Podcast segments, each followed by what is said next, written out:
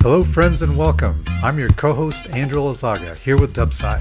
And you're listening to the Dubcast with Dubside.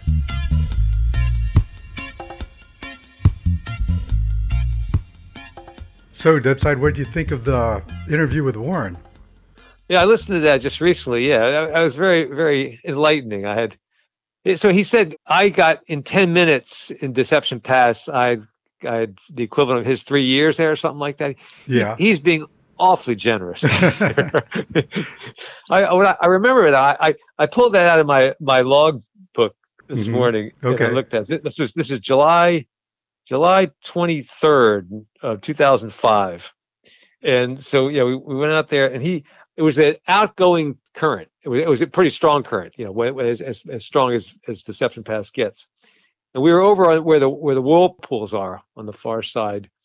What impressed me is he, he knew exactly, you know, all the little spots. He says, okay, right here, we have to paddle straight across as fast as you can.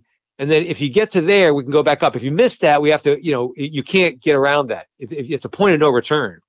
And so like we, we tried to get across, we tried doing that and we, we missed it. So we had to go around to canoe pass on the, you know, around the onto the other side. And then you're, you're zigzagging up there, you know, the current's so strong. So some side you, you go on the left side to get up and then you cross over to the right side, you drift back some and you go farther up. If you miss it, you have to come back around in, in a circle until you can get across. And you, know, you, you can wait a couple hours for the, the current to die down Yeah. but otherwise to, to get in there. So he knew all that little stuff, and it was it was kind of kind of rough on the kayaks because you the, the closer you stay to the to the rocks, the, the the slower the current is.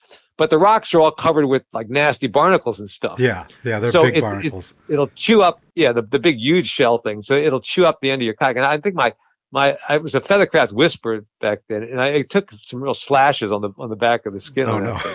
I, I, I later replaced that skin. But I remember he he was taking duct tape and putting like a big huge end on on his both ends of his kayak because because you're you're gonna hit that against the rocks and trying to make those tight turns. And I remember not really being all that intimidating. I mean, if you got a solid roll, you know, you, there's not that much to worry about. You know, it, it- like you said, it's not it's not those huge whirlpools that suck you down and keep you down there and take boats and stuff. They dissipate pretty quickly. So it's it's you know it's not that dangerous in that regard. And actually, if, if you tipped over and had to come out of your kayak, you'd wash out, you know, a mile down out into the bay or something like that. But yeah. with a roll, it's like I, I wasn't apprehensive about that at all. It was no no big deal. Yeah. It's actually those rocks that scare me. Yeah. I remember when he got a big gash on the uh, stern of his kayak, like six inches long, and he ended up uh, sewing it up and putting some aqua seal on it, and it was and it was good. Yeah. Well, so according to my logbook here, the next day we went out there, the Sunday, the twenty fourth. We were, we were looking to, to where to shoot the rope video stuff initially. That day, the Sunday, the twenty fourth, you were there. Yeah, That's, that's the first time I met you. You remember that? yeah, I remember. Tom had sent out an email, uh, just inviting people, you know, to hang out at uh, Deception Pass, Okay. and I decided to show up.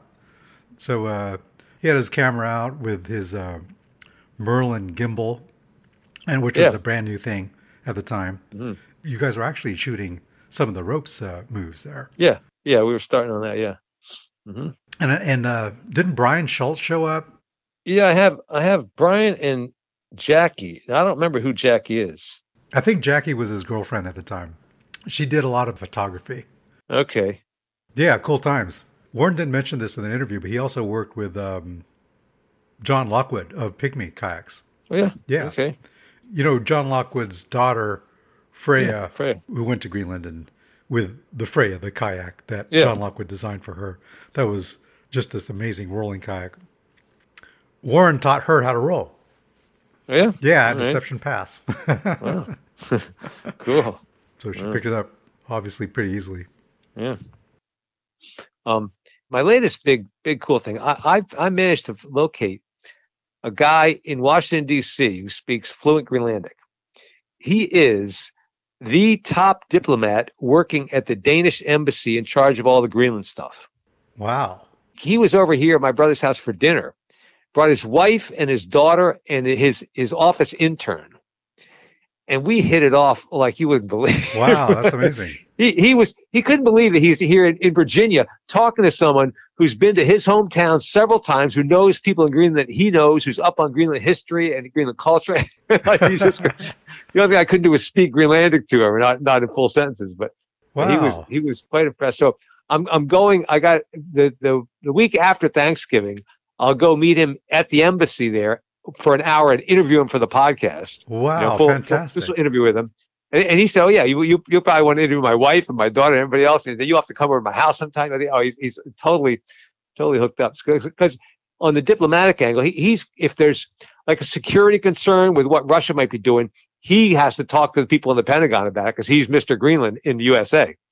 And then for cultural stuff, you know, they're showing some film or something like that. He's he's on top of that. Trade issues, you know, the the seafood importation and exportation, all that stuff. He's he's on. He, he knows all that stuff. So I, I can get from him the full up to date story of how Greenland is about to become a country and what the process is there and what what stage they're at and all that stuff. He, he's on top of all that stuff. So it's quite a wealth of information. So I'm I'm I'm hoping, and it's probably very likely he'll be coming to Delmarva next year to, to see all what's going on there. And he, like he said, his his kids they've kayaked, but I don't think they've done traditional kayaking, and he hasn't really kayaked. But his wife, his wife owns a couple fiberglass kayaks in Qaqortoq in Greenland that for the tourists to rent out. They're, they're uh, it- Cool. it's quite the good network there. So I'll, I'll have more to say about that in upcoming episodes. Yes, yes. So I'm just hoping to plug him into the whole Qajaq USA thing, and we can really Awesome. have a mutual benefit. Yeah, so it's exciting stuff. Okay, well, great. Well, on on a on a totally non kayak topic, we have episode number forty nine here coming right up.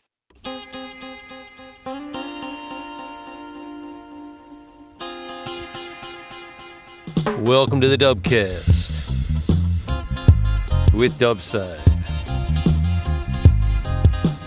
This is Dubcast number 49. The Fine Print.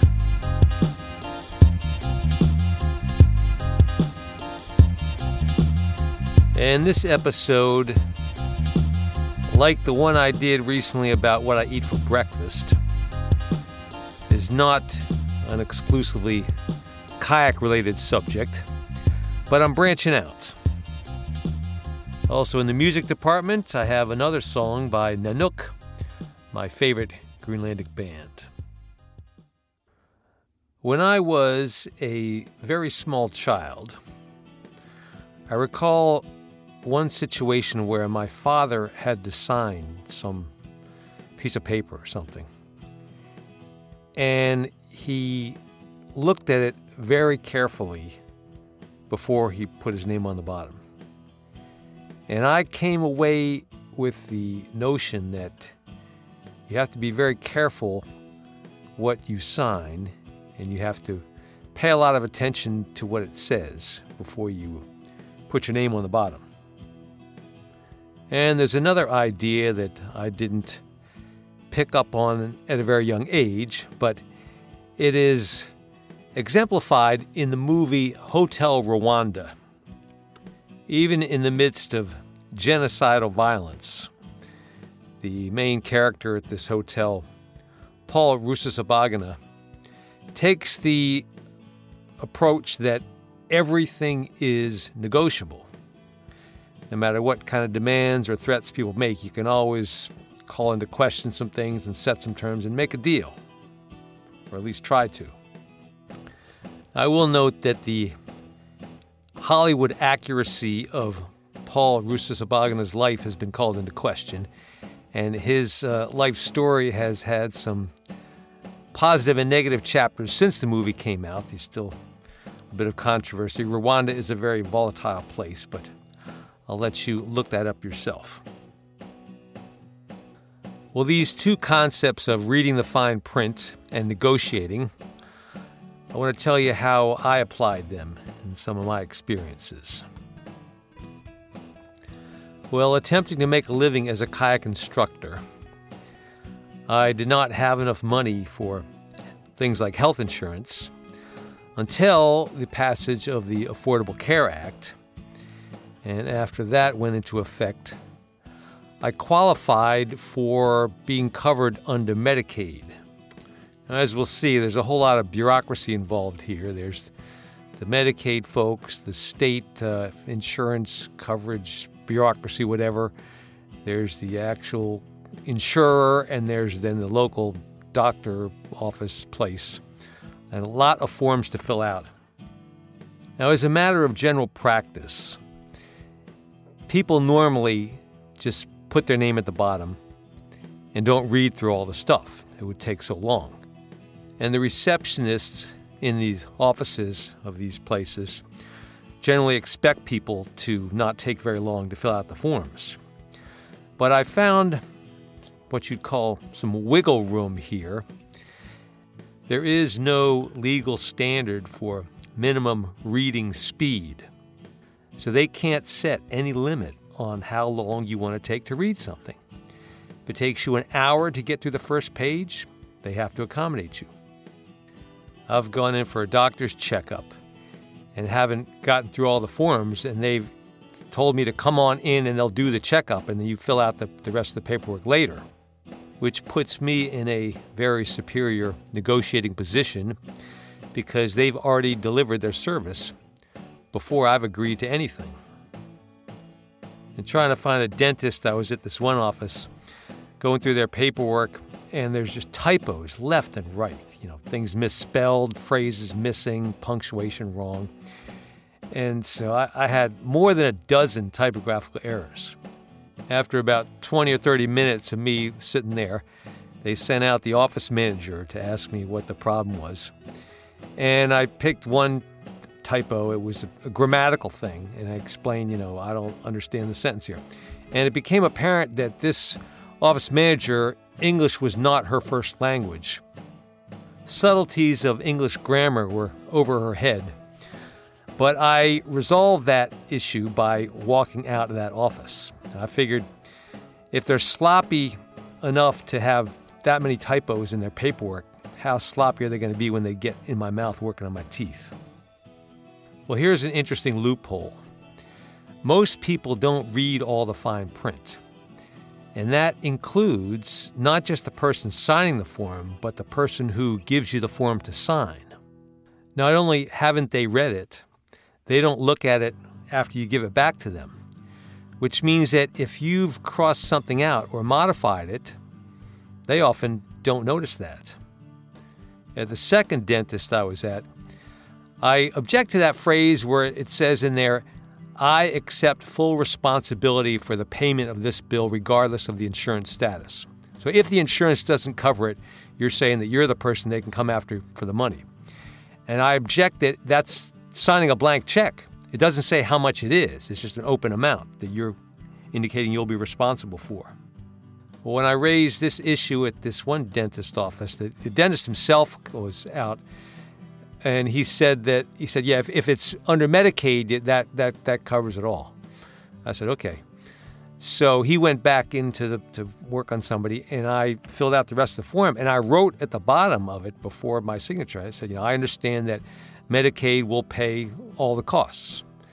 And then I stacked up the paper and gave that back to the receptionist, and she put it in the folder and probably didn't look at it. So if there's a problem down the road, I can have them pull out that form and says, no, I didn't agree to paying anything. It says right there. That's my understanding that the Medicaid will pay it all. All right, so here is probably my finest moment so far, anyway. I was told by my doctor to get a colonoscopy. And that, of course, means a whole nother set of forms and another place to go and a bunch more bureaucracy. So I, found a place that took my insurance. And went in, and the, the first appointment, they gave me some forms and they gave me the rundown on the procedure and they gave me the prescription for the stuff you have to drink to clean out your intestines. So I got through the forms; they weren't too bad. Figured maybe this maybe this will this will not be a problem. So the second appointment, after I, I, drank the stuff that oh that stuff tastes awful after you after the first half a gallon. Oh, the second part is, but anyway, so I was all prepared. You know, I had not eaten any food for the whole day or two before, and the I go in there and they got a whole bunch more forms to sign. So I sit down with them and start going through. And I'm making little notes about, you know, well, it, says that they've given me some statement about the risks risks involved in this procedure. I don't have that. It's something about the privacy information. I don't have that. Um, it says I've been advised if there's any financial interest that the personnel have in the business or some, you know, conflict of interest, something like that. I said, oh, they, nobody told me about that. Um, and then, then, of course, the cost, being responsible for the cost if the insurance doesn't cover it, I'm not interested in that. So time is going by, and they're they're saying, "Sir, sir, you know, they're, they're, they they can't they can't put a limit on how long it takes you to read something, but they can certainly uh, try to rush you along and ask you what the problem is." So I, I, I tell them, look, you haven't pr- provided this information about the risks involved and this and that. So they, they, they bring, bring out some more forms, you know, the, the privacy statement thing. And so I, I, I look through that. And then the time is running out for them anyway. So they, they bring me into the back back of the room, out, out of the, the regular waiting room. And I've got the office manager standing to the right of me and the actual doctor who's going to perform the, the procedure on the other on the left of me. And I, I'm showing him on the form. Well, how about this? You know, financial interest in the in the, the business operation. So that the doctor himself says, okay, yeah, I, I have part. Um, I'm, I'm part invested in this this operation here, and um, so yeah, we it's very he's got this excuse of you know it's very expensive equipment, and so the only way we can afford is to have some. So I, I said, okay, you covered that.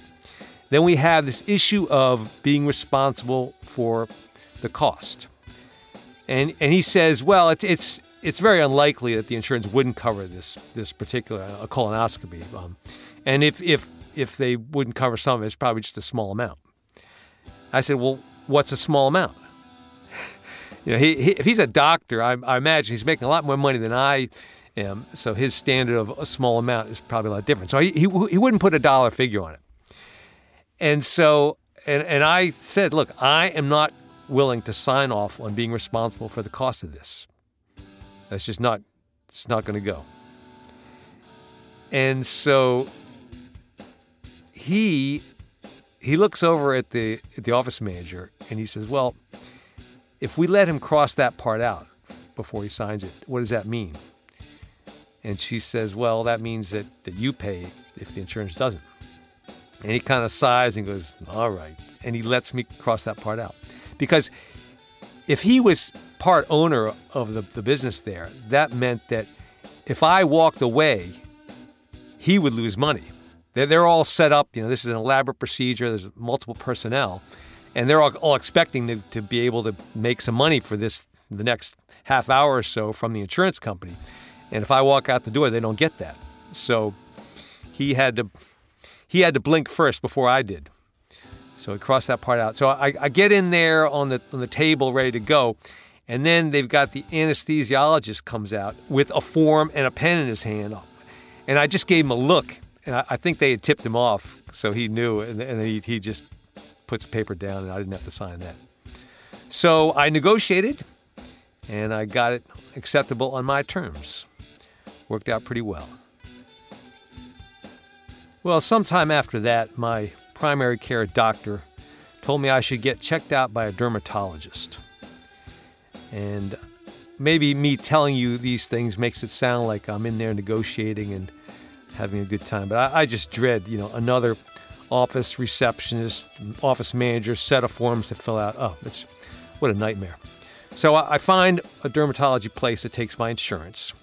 And by now, I try to get to these appointments half an hour early to give me extra time to read the forms. And if it becomes an issue later, I say, that's why I came in early, because I take more time to read these, all this paperwork. Well, the typos aren't too bad, minimal. But it does say that I've been provided with the, it's, I think it's, it's called the HIPAA, Health Information Portability and Accountability Act. It's, it's the privacy stuff. So when it finally, the, the receptionist is, calls me and says, you know, have you got the paperwork ready? I said, well, I haven't got this this form, you know, it says this HIPAA stuff. And so she doesn't have any, and her coworker has one copy, so they make a copy of it there, um, which tells me how many people have asked for this, which says that in every form it says everybody signs that they've been given that, but apparently nobody has.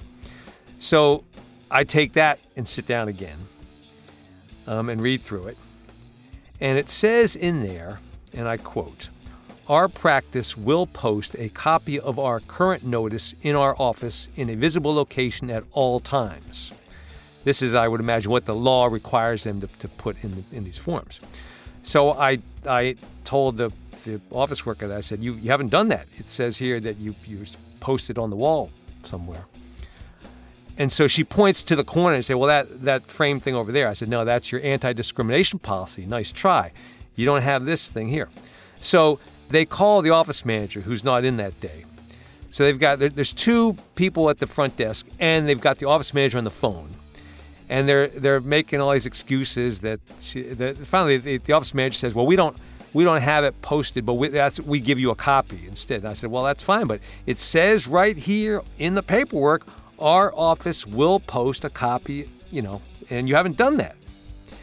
And she she says, well, it's on the on the on the speakerphone. The office manager says, "Well, if you need more time to fill out the forms, you know, we'll have to reschedule because we the, the 15 minute slot for you to you know that's already passed and we're running out of time here." I said, "Look, I'm I'm not I don't need more time. I'm ready, but you just have to meet the conditions that it says in the form before I sign it." And they hem and haw some more. So finally, I just said, Sounds like I should be going somewhere else. You lose. And turned around and walked out.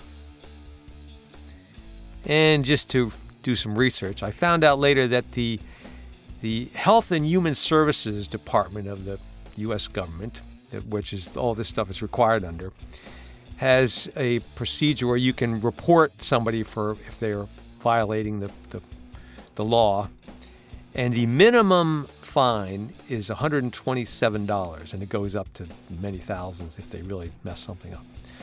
So I could have gone back. To, I could have filled, you know, filed a complaint, and then over time it might have cost them $127, but I didn't bother to do that. I found another dermatologist.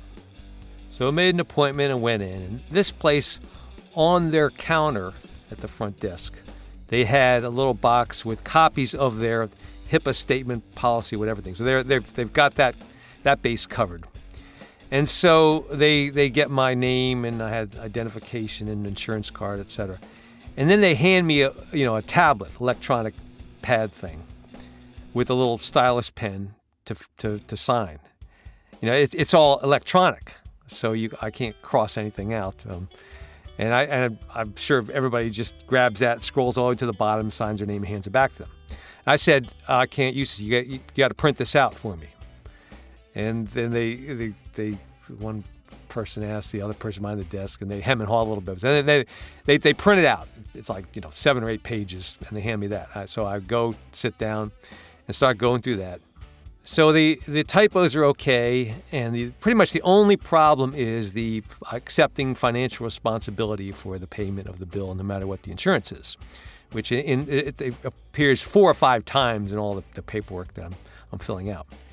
So I, I go back to the, the, the, front desk after some amount of time, and I said to the person, "Look, I, I, I, I can't sign a blank check here. It doesn't say how much this this might be.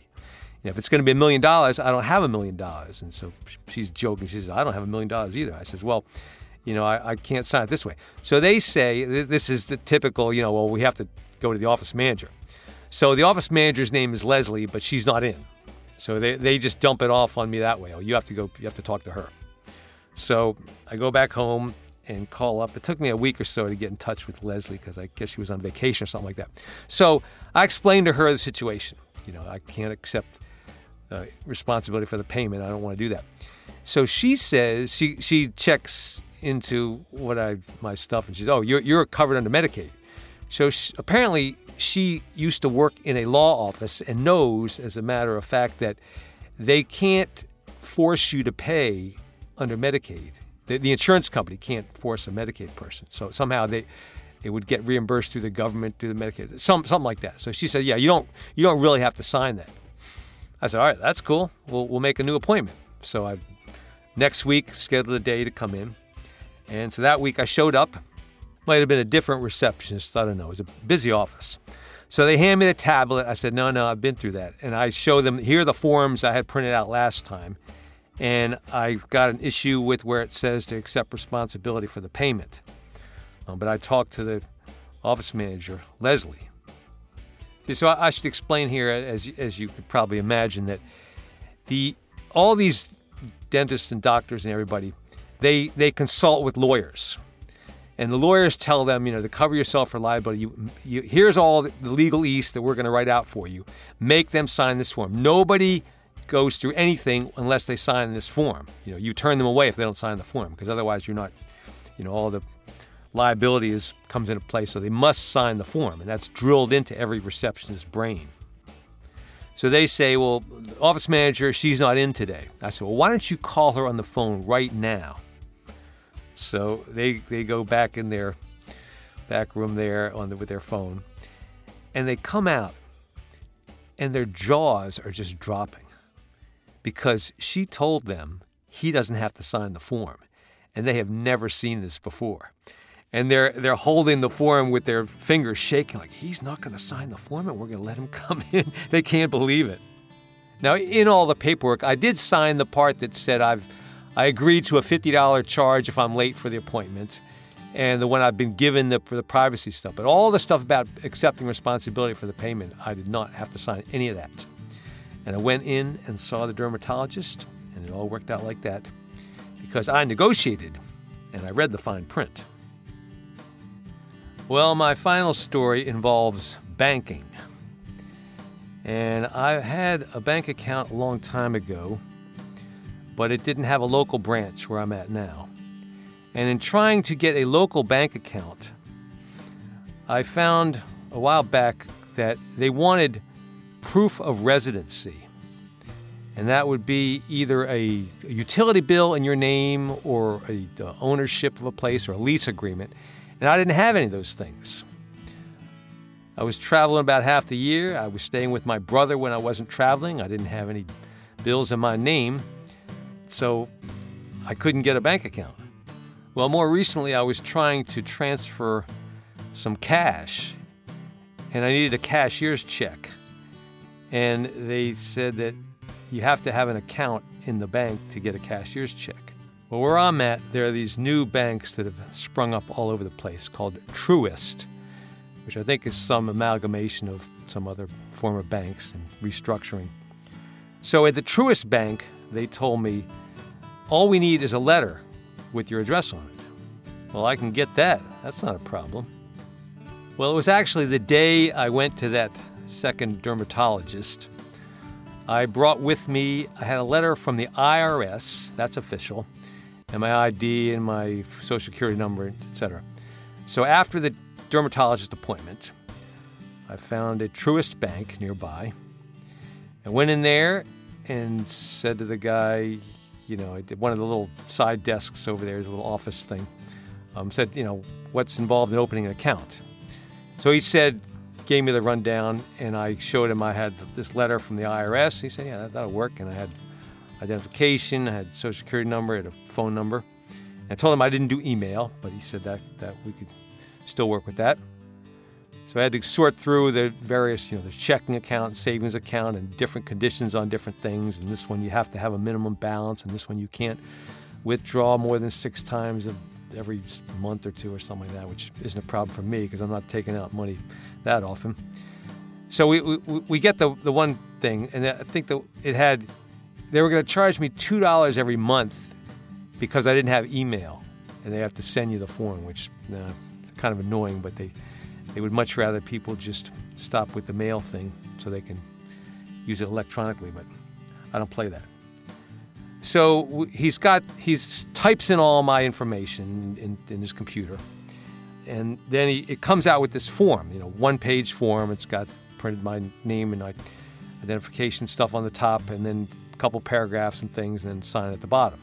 But of course, I'm going to read the whole thing very carefully, just like the example I got from my father. Well, in about the second or third paragraph, it said, I've seen and agreed to the terms and conditions and have also been provided with the interest rate schedule or something like that. So I said to the guy, Well, I haven't seen these, these things here. You haven't given me that. So he says, "Oh, uh, uh, that that that'll print out. You know, you, w- once I get this all plugged in, you know, you sign it, plug it in, then it'll just it'll just those things will come out." So I was on the verge of signing it. Took my pen out of my pocket. I like to bring my own pen for these things. But something just had me pause. And then I looked at him, I said, Can you print it out first? So he turns over to his computer, types a few things in. Well, it was 43 pages. Fortunately, his printer was fairly rapid. So he gets them all. He tries to find a stapler in his desk to put them, staple it together. He hands me 43 pages. Title page, two pages of table of contents, and the rest is small font, single spaced. And I'm going to read the whole thing before I sign anything. So I look at my watch because this is going to take a good part of the afternoon. Hadn't planned on that. So I start in on it. And first couple pages, it talks about arbitration. In signing it, I am agreeing that all disputes will be settled by binding arbitration. Now, I happen to know that that is not nearly as fair as it sounds. The people who are the arbitrators are generally white males, and I'll have a lot less to do with selecting which one than the bank will if there's a issue. So that was a little, maybe not a red flag, maybe a yellow flag, maybe just a warning. But I mean, it wouldn't stop me from signing it, but it's just a, not too cool. So then I get the, the next thing talks about class action suits. And it says very clearly and repeatedly that no class action suits will be used to resolve any dispute. I'm, I'm waiving the right to participate in any class action suit against Truist Bank. Well, I didn't like that. I mean, wh- what are they afraid of? They can't handle a class action suit? Hmm. And with 35 more pages to go, I reached out onto the desk and picked up my pen and put it back in my pocket. And the guy notices that and says, So what do you think? I said, No deal. And I told him that I wasn't too comfortable waiving the right to any class action suit. And I said, Look, 43 pages for a bank account? I mean, come on. That's ridiculous. I haven't got time to sit here and read through all that. So I handed him back his 43 pages. And he actually thanked me for reading them, the, the little bit that I did read of them, because I bet he had never looked at it and had no idea about the class action suit. And he was quite sympathetic to me. He understood my position. And I walked out. And those are some of my experiences reading the fine print and negotiating. And looking back on it, you know what I think I'm going to do next time? That thing about charging you if you miss an appointment, a $50 fee. I mean, I can understand that they they're hurting if they if you don't show up.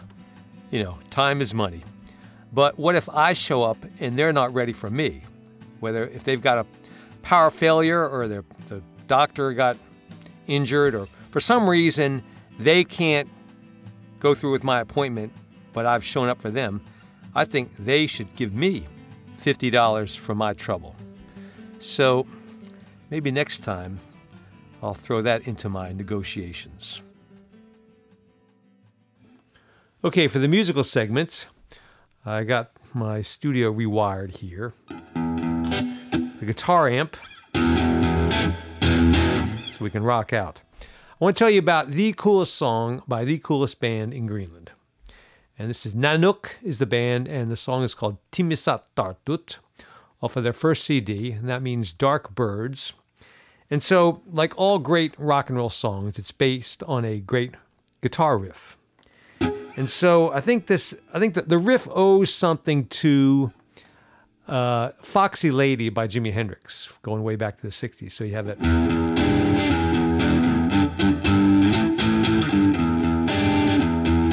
So that, that double note at the beginning. So this Timmissat Taartut takes it up to the key of A. So it's. So they're going.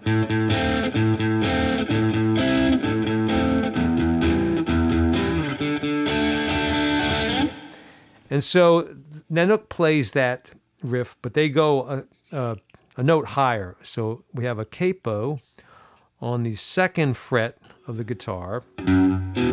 So we're in A.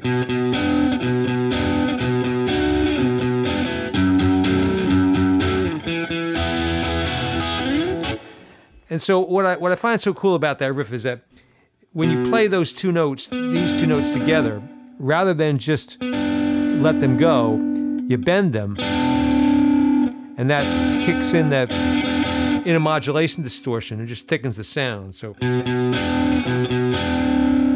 hear how that opens up the riff there. So I heard that riff. Well, I, I got the CD with that 2009, 2010. And then that summer, Nanook was playing in the big outdoor stage in Tivoli Amusement Park in Copenhagen, Denmark. And just hearing them in sound check play that riff off the stage just was so inspiring to me. It just rekindled my, my interest in, in music in general. I got very excited about that song. And so I can actually take you back to um, that moment. Uh, it wasn't the, the sound check, it was, it was on stage that night they came on to play that song, and I recorded. It. Now I, I, I would play their actual version of it on CD, but I don't I don't play their music on my podcast, respecting their copyright. So here here here I am in in Tivoli recording the uh, them on stage coming out. Uh, I think this might have been encore last it, show you what that sounds like.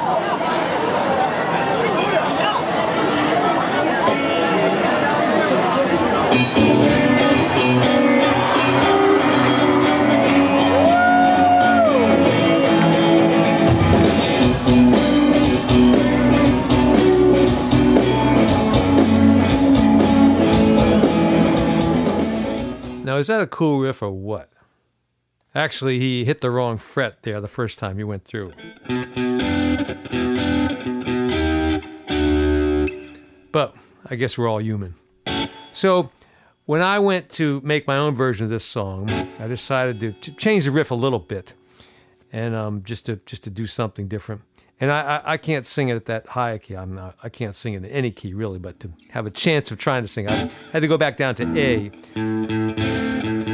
And so so my version goes.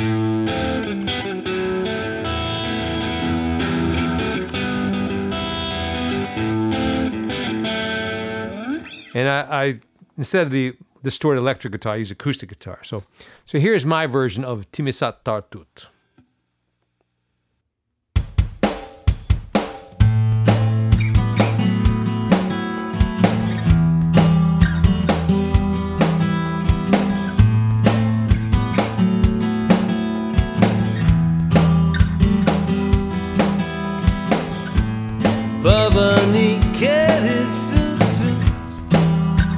te put În una lângă chipă Ce mega nici de tipă Ironii Să-și gâta să-i mă utile să Ce ne s-a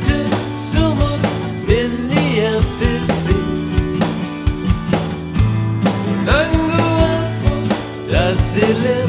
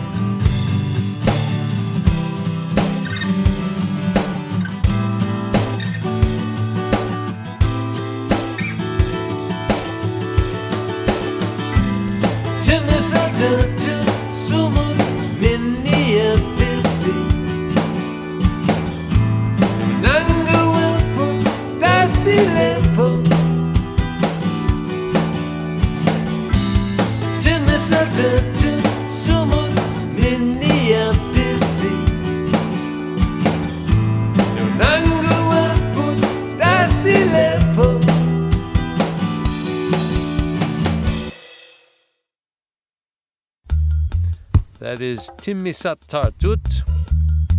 And as to the lyrics, they're just two verses and one chorus. And they are translated on the CD. And they say, name of the song is Dark Birds. First verse, they are stiff as frozen up there. My life is altered again. My body is getting colder within as if it is getting empty. Chorus Dark birds, where are thou landing? Our dear country is darkening. Second verse Please, please, little bird, show me, lead me to a new life, lead me to a brighter world. And the chorus is repeated Dark birds, where are thou landing? Our dear country is darkening.